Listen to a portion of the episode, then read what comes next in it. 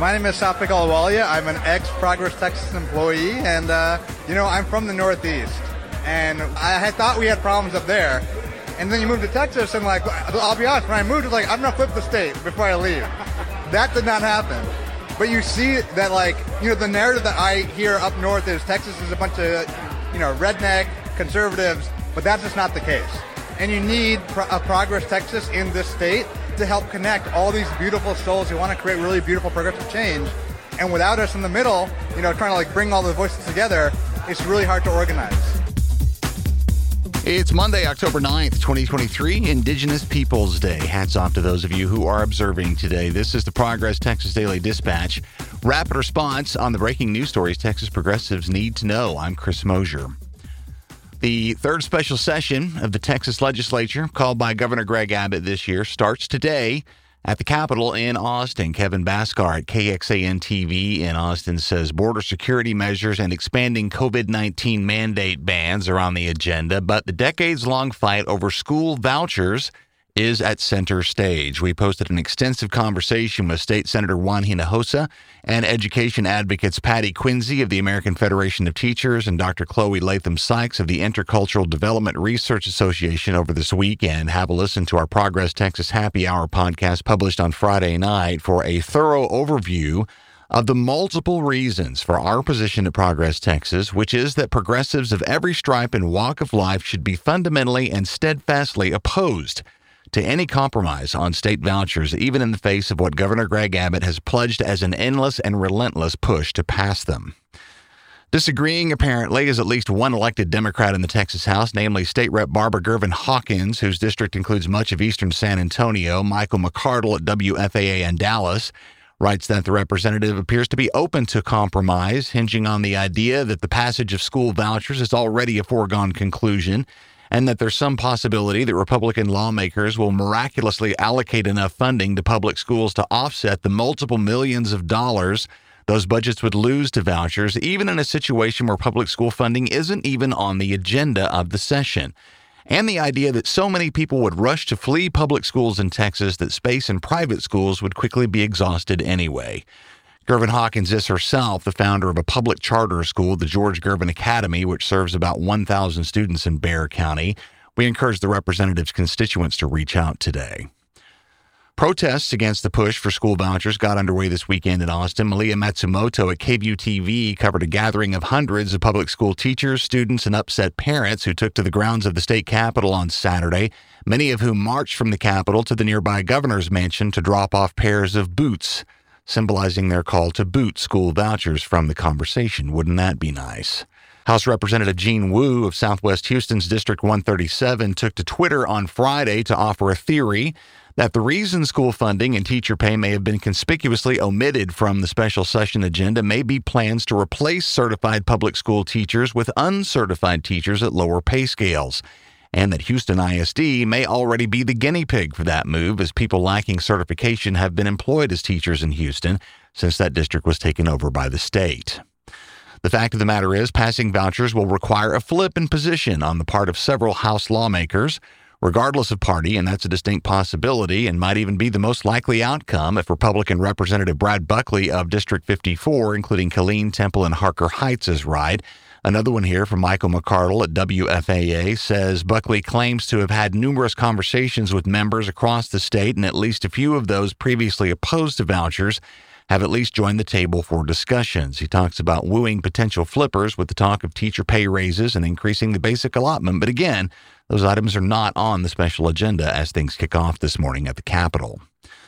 Back to an item that is on the agenda immigration and mainly punitive and draconian targeting of migrants themselves rather than any step to address or understand the root causes of illegal immigration. The session agenda, in fact, singles out by name the Colony Ridge residential community northeast of Houston which has become a right wing lightning rod for what their side has long considered an invasion. There's a great explainer piece on Colony Ridge from J. David Goodman at the New York Times, who describes the developer's plan to offer plots of cheap land and unconventional loans for people who wanted to build their own houses with few restrictions. Which became popular amongst undocumented immigrants in Texas who often don't have the legal paperwork required for most bank loans. Immediately drawing opposition from white neighbors nearby and now characterized by conservative media as a hostile occupation zone of sorts, complete with helicopter tours by Lieutenant Governor Dan Patrick of the kind you might expect of natural disaster areas. The Colony Ridge situation also brings to light yet another ideological schism within the Republican Party. Those who focus on business freedom and those determined to control the border are at odds here. Vital read in the show notes. Also on immigration, Alicia Rasco and Angela Kocherga at NPR cover the Biden administration's controversial plan to build a new section of wall on the U.S. Mexico border, waiving more than two dozen federal environmental laws to add 20 miles to the barrier, and in spite of President Biden's previous pledge that he would not add another foot of border wall to that overseen by his predecessor in the Oval Office. This additional 20 miles might seem inconsequential considering that it adds to an existing 450 mile wall, but the specific location is key. Environmental groups are very concerned that the wall construction is happening in an area that is home to several endangered species. The Center for Biological Diversity describes it as a horrifying step backwards for the borderlands. And all the while, it's well established that walls do not deter most border crossings, but rather redirect them to other places on the border. It's hard in this case to determine politically whom exactly the Biden administration is trying to impress, because in our view, this move solves nothing and should be reconsidered.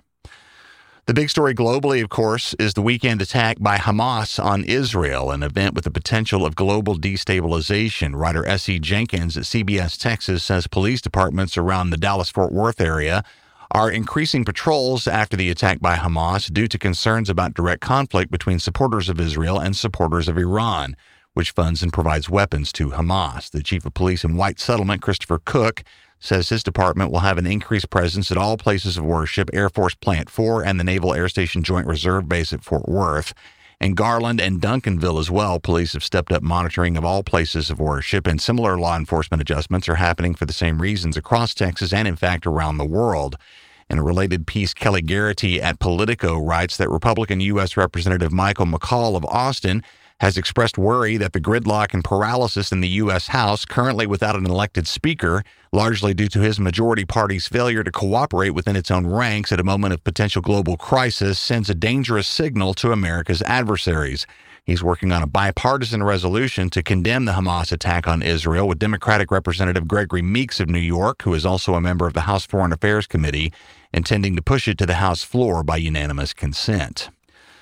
Also in the DFW Metroplex, a journalist sting in Fort Worth reveals that high profile Texas Republican operatives have been directly collaborating with two of the extreme right wing's most loathsome characters. Robert Downen at the Texas Tribune says Jonathan Stickland, the leader of a group that's donated millions of dollars to Texas Republican office holders, hosted prominent white supremacist Nick Fuentes and acquitted double murderer Kyle Rittenhouse for several hours on Friday at a one story office building in a remote business park in western Fort Worth.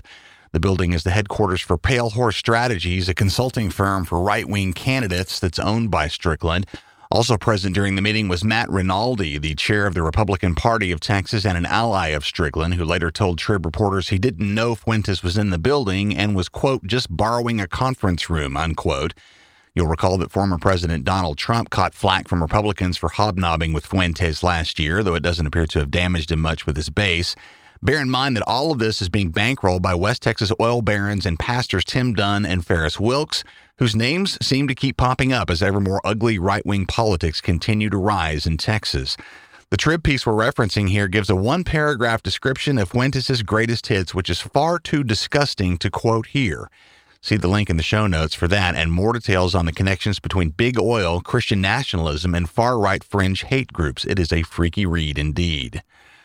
On that note, the arrest in Texas of a top ExxonMobil executive on sexual assault charges. Mike Murphy at Market Watch writes that David Scott, the head of ExxonMobil Company's shale oil and gas production business, was arrested last Thursday at a La Quinta Inn and Suites hotel in Magnolia near Exxon's headquarters in Spring. He faces a charge of second degree felony sexual assault and was released on a $30,000 bond.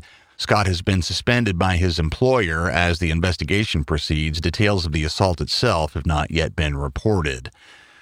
Man, this has been a rough one for a Monday, but there's a little good news to close with for some parts of Texas and terrible drought conditions. It's going to rain. Enough to make a difference? Doubtful, but Anthony Franzi at the San Antonio Express News says Tropical Storm Lydia is moving slowly eastward in the eastern Pacific and is expected to strengthen to a hurricane today and to make landfall north of Puerto Vallarta on the west coast of Mexico by tomorrow night.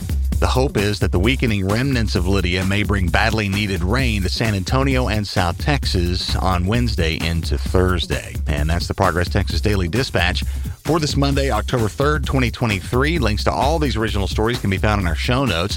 Thanks to your support, Progress Texas podcasts are now within the top 5% for listenership in the entire world. And it's almost time to vote. Our very popular progressive voter guide for the 14 constitutional amendment propositions on the ballot next month, including important items related to Texas teacher retirement funding and state parks, is up now at progresstexas.org. This election will be an important opportunity to flex our progressive civil muscles and help shape the direction of our state. By the way, the last day to register or update your registration is coming up tomorrow. Tuesday, October 10th is the registration deadline. Early voting begins on Monday, October 23rd. Find everything you need to know about voting in Texas at govotetexas.org. And please consider supporting our important work with a donation at progresstexas.org. I'm Chris Mosier. Thanks for listening, and we'll see you again tomorrow.